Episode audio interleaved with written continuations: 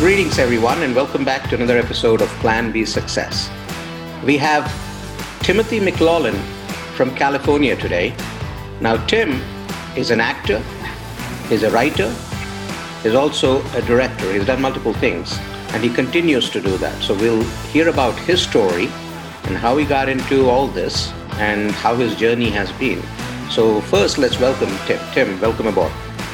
Hi, thank you very much. Happy to be here, Reggie. Absolutely. It's a pleasure hosting you. So let's talk about who you are and what you do. Okay. Um, my name is Timothy McLaughlin. I'm currently a veteran actor. And I say currently because as an actor, anything can change uh, in life. But uh, I started out in Florida. I went to the University of Florida where I got my Bachelor of Fine Arts degree in mm-hmm. theater performance and production. And then I spent the next nine years working at Universal Studios in Orlando, performing in many of their stage productions. And from that point, I was able to compound it and, and roll it into some more acting work. And that led me out here to California, where my wife and my family joined me, thank goodness. and they, uh, uh, that's where I've been pursuing my career for the last 22 years. Awesome. So, yeah. What, can you talk about a, a, little bit about your work? Some of some of the things that would uh, ring a bell with the listeners. Sure. Uh, my first big project that I did was an HBO miniseries called From the Earth to the Moon, mm-hmm. which was filmed back in 1998, I believe, and uh, it was produced by Tom Hanks. So wonderful project about the uh, space program, and that miniseries actually was it spawned from the movie Apollo 13 that Tom Hanks was in. He gained a tremendous uh, uh, passion for the astronaut program. And so he decided to do this HBO miniseries. And it was directed, every episode was directed by many, many, many very well known directors. I mean, even Sally Field, mm-hmm. well known actress, did uh, directed an episode of that. But I was fortunate to work with director uh, Frank Marshall, who is a very, very well known producer. He produced all of the um, Indiana Jones movies and many, many, many more. So um, that was really my very, very first big project to work with a lot of uh, A-list actors. When was this? Yeah. Uh, when was this? Mm-hmm. It was in 1998. And from that point, I was basically working with a lot of commercials, uh, a couple of TV shows. There was a television series called Mortal Kombat and I was on one of those uh, episodes, and that basically um, uh, it snowballed actually to a point where some of the directors were telling me to come out to California to pursue further further roles and further movies. So when I did come out here to California, unfortunately, the timing was not as good as I hoped it would be because the actors' strike happened about three months after I got out here to California. So that was a very difficult time. 2000, 2001, right around that time period, uh, was a very difficult period for myself as an actor and for all actors. You know, once that happened, uh, finding work was very hard. Mm-hmm. Mm-hmm. Yeah. So, you know, you mentioned that you started with Universal Studios. Now, mm-hmm did you do anything before you got into stage acting and all that? Or uh, did you have a conventional career? Or did you did, is that where you started? It's really where i started. I uh, when i first started college i was actually uh, majoring in oceanography because wow. i love i loved marine life.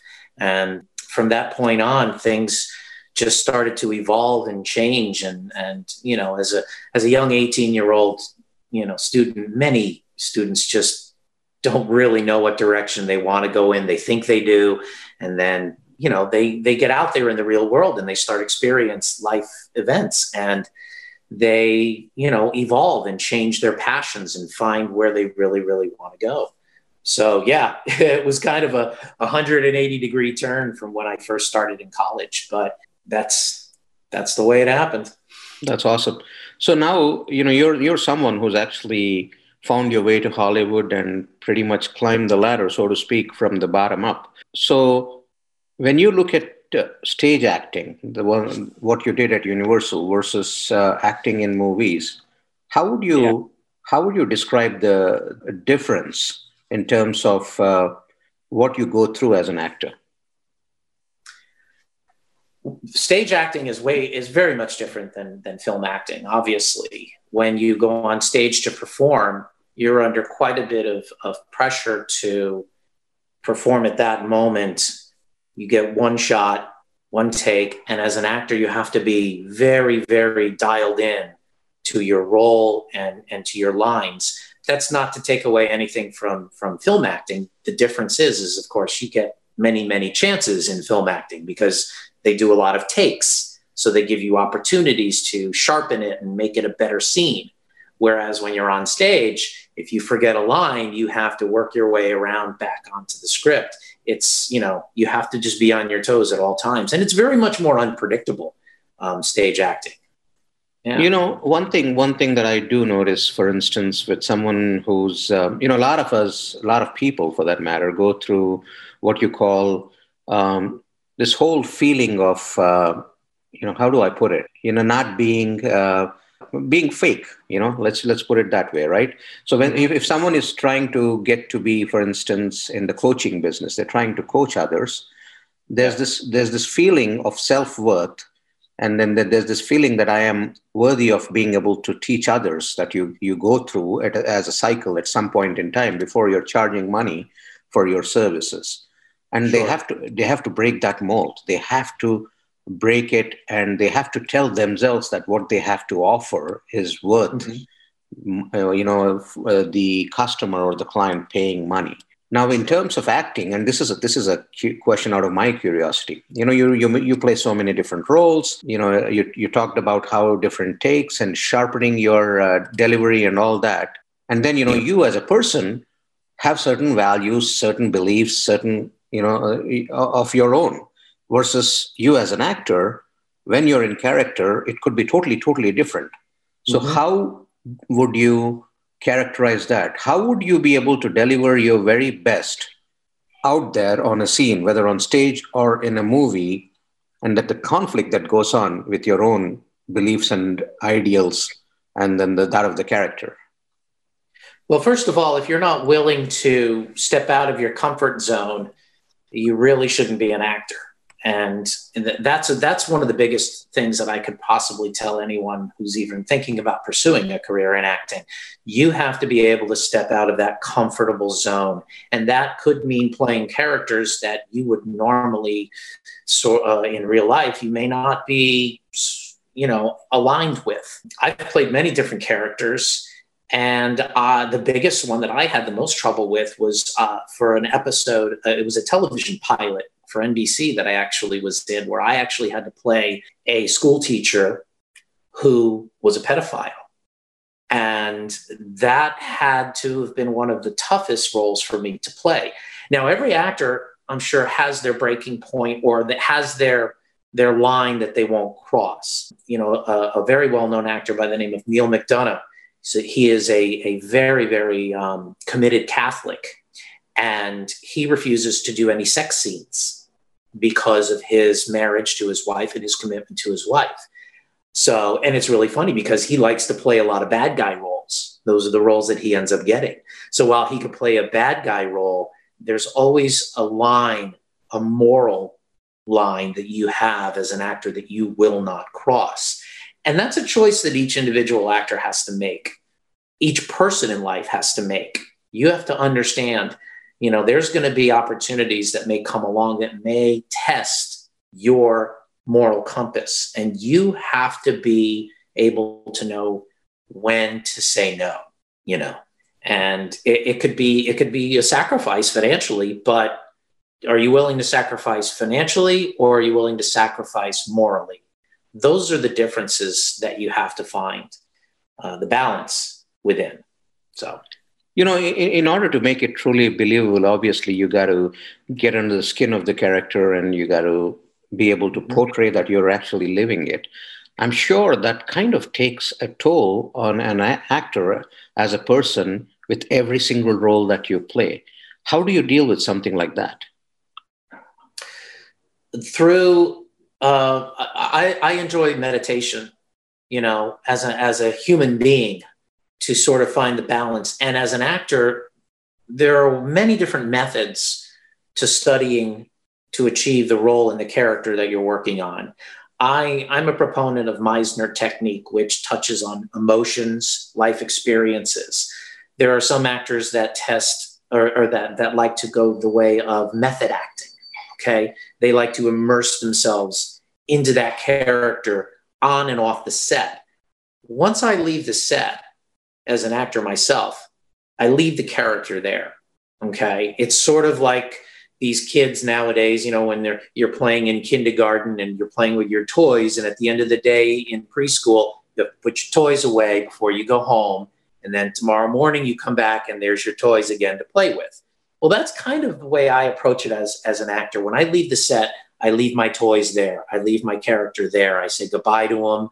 Uh, I tell them I'll see you in the morning, and then there's a transition that I make where I I walk away from that character at the end of the day. I, it's not to say I'm not thinking about him, but I walk away from the character. And then the next day you get on set and it's like stepping across this line into this imaginary world. And now you get to play with those toys. And those toys are the tools you have inside of you, your emotions, what you're bringing to the character.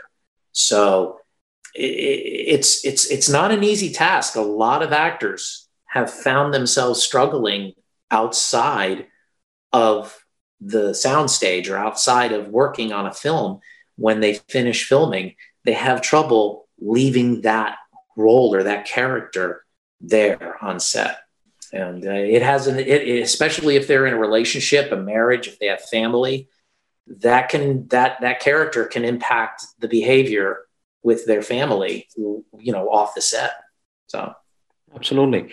Now, you know, you've also been a writer and a director. Can you talk about some of those works that you have uh, actually worked on?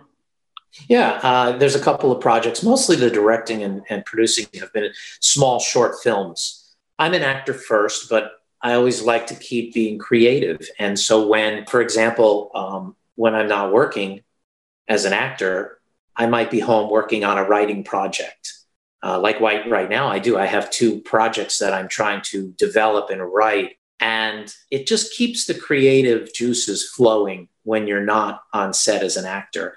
And a couple of years back, I had the opportunity to co write and co direct and co produce a couple of short films for the LA 48 Hour Film Festival, which was a, a, a very interesting and fun experience.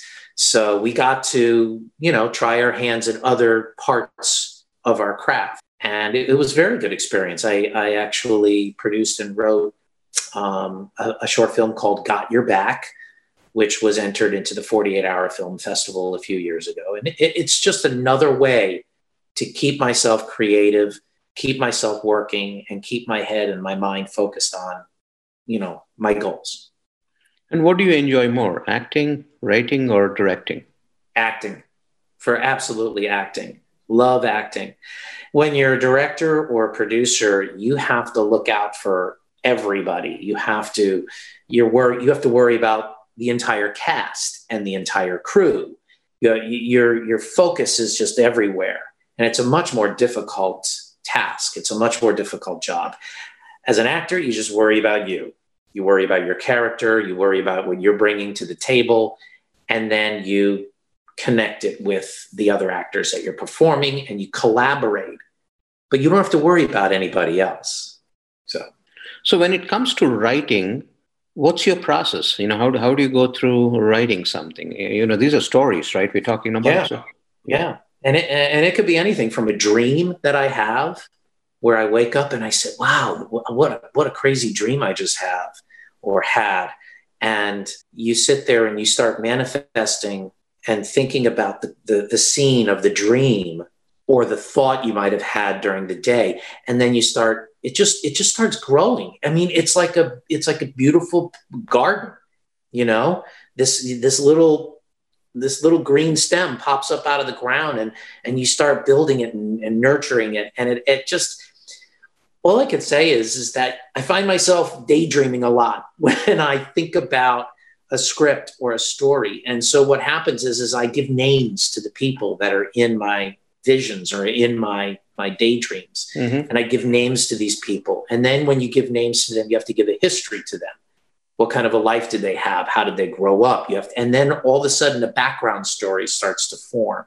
And once the background story starts to form, then you turn around and you can start creating scenes, moments in the story. And once you create the moments in the stories, then you create the conflicts. So again, it starts out with just this one seed, big seed, and it just flourishes from that point. And sometimes it just instantly comes to an end and stops, and you go, okay, well, that story's not going to go any further. And then you sort of put it into the closet or in, you know, into the drawer for a while, and something else comes into your mind. So I could have like two or three different thoughts, ideas, and potential projects running at the same time but you know sometimes you just have to put them away for a while you have to you have to step away from them so you can think more clearly as you start to develop so when when you look at uh, a writer who's also a director versus a, uh, versus directing somebody else's writing or somebody else's mm-hmm. script script you know I, I, feel that if it's your own idea you end up being a a, a more insightful kind kind of a director. Is that true or not? Hard to say. Um, you know, there are there's different kinds of directors. There are directors that have their own vision and they want it done that way, and they're very narrow-minded about it. And then there's directors who have a vision, and then they allow the actors to collaborate and they allow um, even sometimes uh, uh, uh, director DPs who are the director of photography, the cinematographers. They all collaborate on different lighting or different different shots, and it's you have the actors collaborating on a storyline, and you have the uh, cinematographer and sound and lighting collaborating on atmosphere. So as a director, you have a vision but the really, really good directors are the ones that allow their actors and their crew to collaborate with them and to give them ideas. Because if you're thinking one way and your cinematographer or your lighting design person says, hey, listen, what do you think about shooting it this way or filming it this way? And it might, it might be a way the director never even thought about. So the really good directors allow collaboration with everyone. The ones that are a little bit more narrow minded, it's not to say they can't create a really great film. It's just that I think it serves them no purpose to not allow other people and other creative minds to collaborate. You know, one thing that I notice, and you tell me how far this is true, but uh, you know, having come from India, you know, I've seen a lot of uh, the film world of the East. You know, mm-hmm. Bollywood. Bollywood is what they call the it. Bollywood. Yeah. Yeah. So, you know, when I look at uh, Hollywood here versus like uh, draw comparisons with Bollywood, and I'm talking about, let's say, let's talk about the 80s and the 90s, right? That was the time uh, in India or in Bollywood where the name of the actor sold.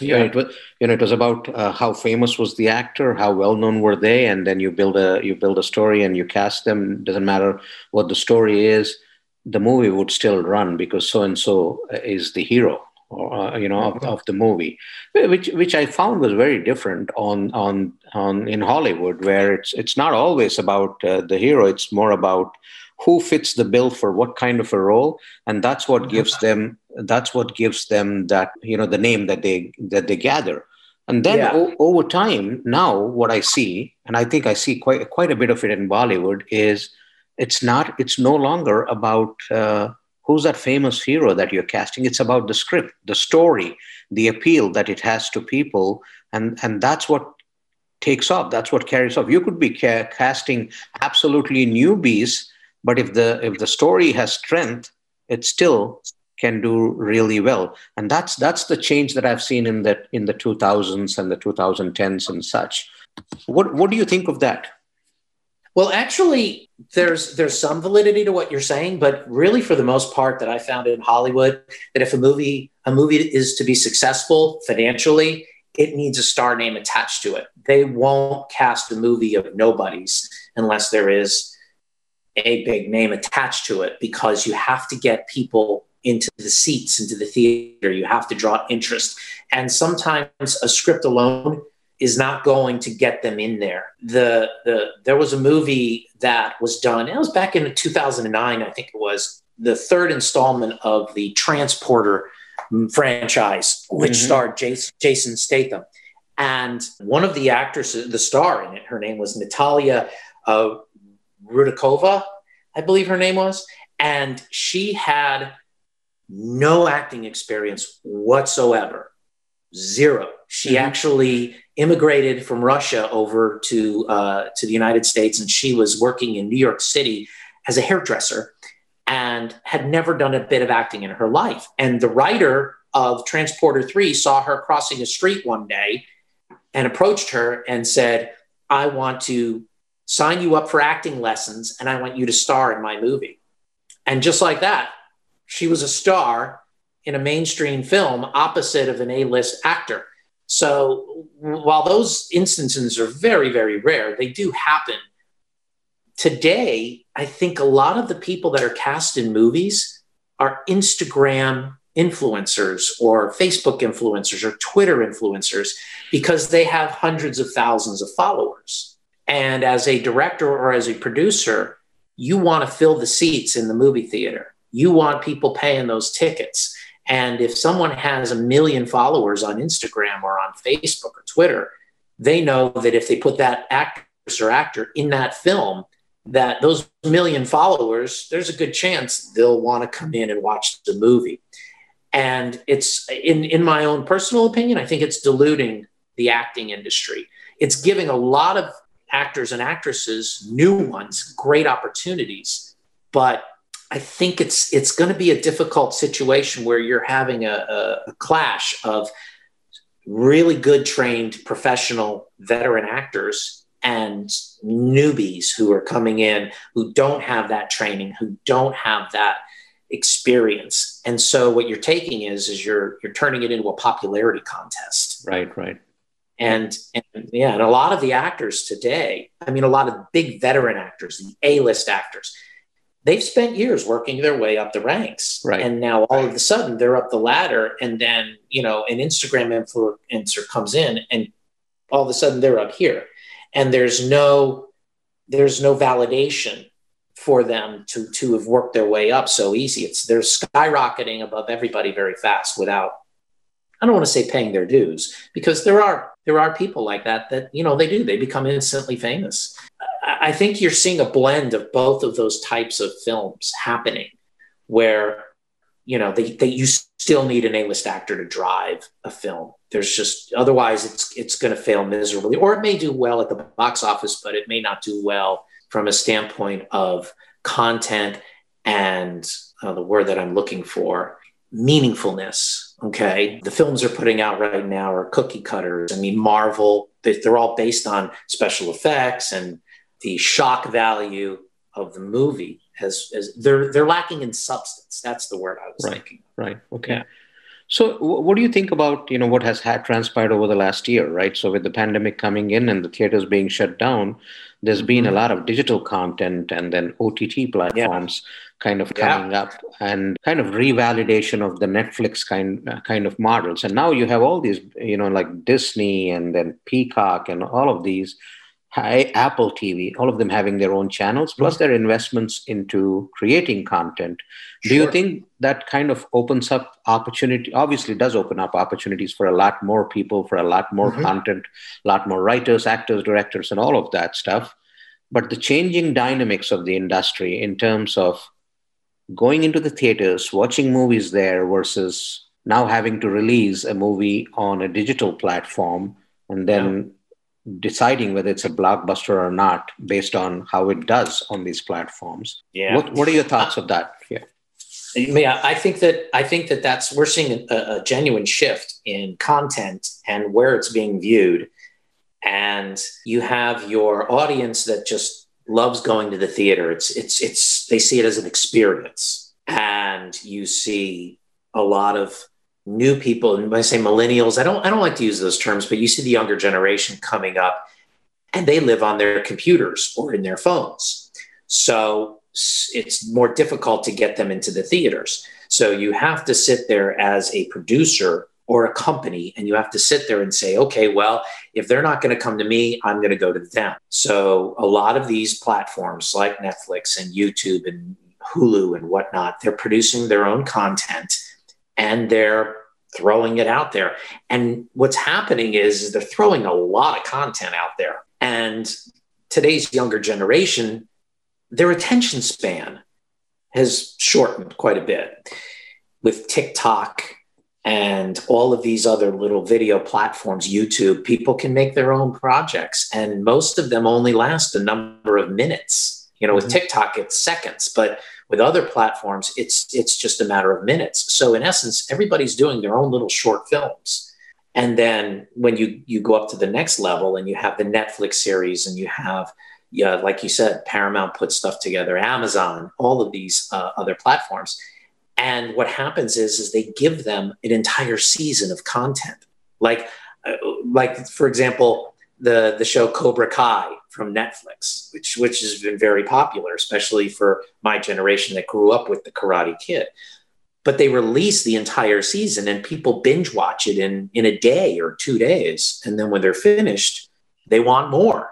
Mm-hmm. So I think what's going to happen is, or what is happening is, is that a lot of these shows that are being produced and they're releasing and dropping them all at once, it's making the audience frustrated because they want more. And it takes time to film and put these projects through post production and editing and everything. So, all of this instant gratification is sort of getting the audience used to having things when they want. And I think that that could come back to hurt the industry a little bit because when you sacrifice time, meaning you take the time to film it properly, edit it properly, and then get it out there. If you're sacrificing that time and you're shortening it, you're going to shorten quality. You're going to lower the quality of the project. And before you know it, there's going to be just all kinds of nonsensical films and, and television series out there. And it's going to, I think it's going to make them, it's going to make the audience bored after a while. They're not going to be interested. You know, I, I, believe that, you know, the whole notion of cinema is pretty fascinating from the standpoint that there's the creative side of it, and then there's the business or the commerce side of it. And you talked about, you know, the need for a movie to be produced, the big bucks that are invested, and the need for mm-hmm. it to reap a, a return. And that, that pressure is always there, whether you're an actor, whether you're a writer, whether you're a director and there's a certain level of discipline that you need to have within your craft in order to be able to meet timelines, deadlines, and all of that. At the same time, on the creative side, you got to be really creative. You got to be, you know, innovative, out of the box, all of that for all of these elements. That's a tough balance. You know, the pressure of delivery, the pressure and discipline of the returns, plus trying to be creative. Because for creativity, it's always said that you need to have the freedom the time on your hands in order to pr- produce your most potent product how does yeah. that work? How does the coming together of creativity and this this the commercial elements work? Very rarely. Very rarely do they come together the right way. The look you've got at the very top of the cinema cinematic food chain as i call it you have your you have your your companies. You have warner brothers and and uh, Universal, and you have the the big these big movie making companies, and they just care about making money. That's the bottom line. As long as they're in the black and they're making their money and profits, they're really not too concerned about putting out. It's not their responsibility. Let me put it that way. It's not their responsibility to put out incredibly moving films, incredibly, you know, fantastic. They put out movies that are going to make money. Right. And that is why Warner Brothers has been putting out all the DC comic movies, the Batmans and the Supermans, and and you have and the Harry Potter movies and etc. And then you have you have Marvel, which is putting out all of their stuff. And so right now it's literally just a what I call a money generating business in that aspect. Now, the lower you go down the totem pole, that's where the creativity starts to come in because you have you know, you have the big companies and they hire the producers, and the producers are in charge of keeping the budget in line, making everybody sure that everybody's happy and satisfied, basically balancing between the creativity and between the stockholders, so to speak. And then below the producers, you have the directors. Now, the directors are the creative ones. The directors are also, you have the directors, and then behind them are the producers. In when it comes to, if, if you can, if I can paint this picture for you, you're sitting on a set, a movie set, and you have the director in his director chair. Behind the director are producers sitting in their producer chairs. And they sit there and just basically lean over into the director's ear and say, We're going over budget here. We have to get pick things up. We have to keep things moving along. You know, they're in charge of that. They're in charge of basically keeping everything on the rail on the tracks. The directors, you know, they can go off the tracks. the director is a very creative individual. He wants to put forth an artistic product. Right. The producers, the producers want to make sure it gets done in time, under budget, and everything runs smoothly. There's no issues that come up. Fine, mostly financial issues. Mm-hmm. So it does. It, it's at the further down you go, that's where you get more creative. So um, the biggest job is the job of the producer because he he literally is the go between between the creative and the financial. Makes sense. Yeah. Awesome. So Tim, what's in store for you for the future, 2021? Any big plans? Oh gosh, just lots of goals right now. You know, um, the pandemic really, really hurt a lot of the industry, and, and that's from top to bottom all the movies that were supposed to come out this whole year completely, like you said, they got thrown over to streaming platforms or they got shelved until this year. There's a, several movies I know that I've had some friends work on. The, the new Top Gun movie with Tom Cruise was supposed to be out in theaters this past year, and mm-hmm. you know they're gonna they're gonna release it next summer, I think. And then the new Ghostbusters installment was supposed to come out this summer, and that got shelved and postponed until this year as well. And, and, I'm sure there's there's many many others. But for myself, I have two short films that are in post production right now. Uh, one is called Fleeced, and that one is pretty much finished. And we're going to be hopefully putting it into the film festivals this year. So that I'm looking forward to that. It's a nice little short film uh, comedy. And then there's another one that's in post production that's kind of sort of hitting a a snag right now that I'm trying to work through, and it's it's not a short film, but it's not a feature film. It's kind of in between. Uh, it's a 45 minute film, and it stars myself and an Emmy award winning actor. But right now, it's running into legal issues, which happens quite often, where you have a director or a writer or producer who has the rights to the film, and then they want to turn around and do something different and then the director is there's lots of conflict. And sometimes that can be drawn out for years before you actually see the film. And then this this one project called warrior of eight flags which i was attached to this past summer has been postponed because of the pandemic and now they're doing a rewrite of the script so as soon as that rewrite gets finished then we'll probably have more more to tell as far as where and when that one's going to be filmed but my uh, my goals this year, I want to do westerns. I want to do western films. I've never done a western, which is the reason why I grew my beard. I didn't have this before. If you go onto my IMDb page, you'll see a huge spectrum of characters that I've played in the past, and and not one of them has been has been this extreme as far as my beard. I'm I'm I'm gravitating towards like um, like the TV series Yellowstone fantastic, fantastic series. I love that. Would love to be on that series. And so I'm putting all of my goals and all of my energy towards westerns and maybe even some period pieces. I'd like to get back into doing some period pieces. So, you know, it's all up to uh, it's all up to the theater gods, so to speak, and and where it all falls. The pandemic also hurt a lot of actors because they lost their representation mm. their agencies. These some of the agents agencies, the smaller ones, had to close. Uh, some of the larger ones actually had to sort of let a lot of their talent go to sort of trim their roster down. So that's kind of where I'm at right now. I'm uh, my goals this year is to get is to get uh, is to get a really good theatrical agent. Uh, I have a good commercial and modeling agent, so I'm very happy with them. And then keep working hard towards making those goals reality this year. So awesome. Well, Tim, thank you so much for joining us today. This has been great. You know, a lot of people have these questions about uh, you know theater and film in general, and I think we touched on quite a few topics. And your insights have been have been great. I'm sure a lot of people will find value, and the best way to find you would be on the IMDb page. That can that you can see all of my latest projects. If you'd like to see some of my current photos and things, I do post on Instagram and some of those I, I post some uh, professional pictures and I also post some more personal pictures with family or you know vacation spots or things like that.